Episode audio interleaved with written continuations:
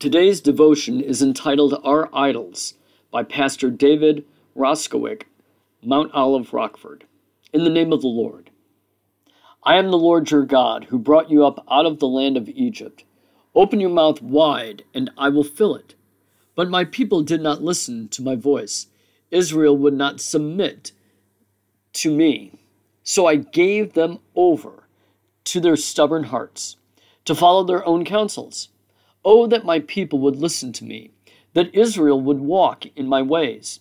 I would soon subdue their enemies and turn my hand against their foes. Those who hate the Lord would cringe toward him, and their fate would last forever. But he would feed you with the finest of the wheat, and with honey from the rock I would satisfy you. Psalm 81, verses 10 through 16. Reading this psalm, I encourage you to read all of Psalm 81, not just the verses herein, today.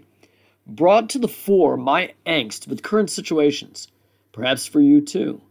Think of current culture topics, legal matters, politics, media, social, film, television, podcast, corporate policies, education. Should I go on?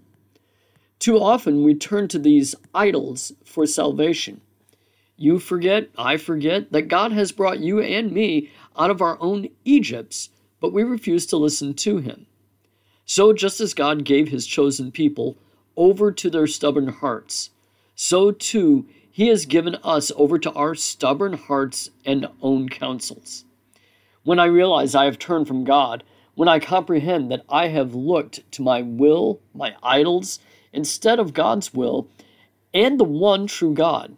I am blessed by the Holy Spirit in conviction and turn back to God, asking for His forgiveness freely and graciously given through Jesus.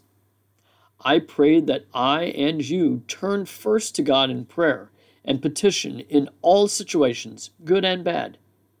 Praise God for the forgiveness He graciously gives you through Jesus. Know that God does and will feed you through the Holy Spirit with the finest of wheat and honey from the rock, Jesus. Amen. We pray. Dear Abba, indwell each person reading this and hearing it with your Holy Spirit to know the truth, the way, the life, Jesus. Amen.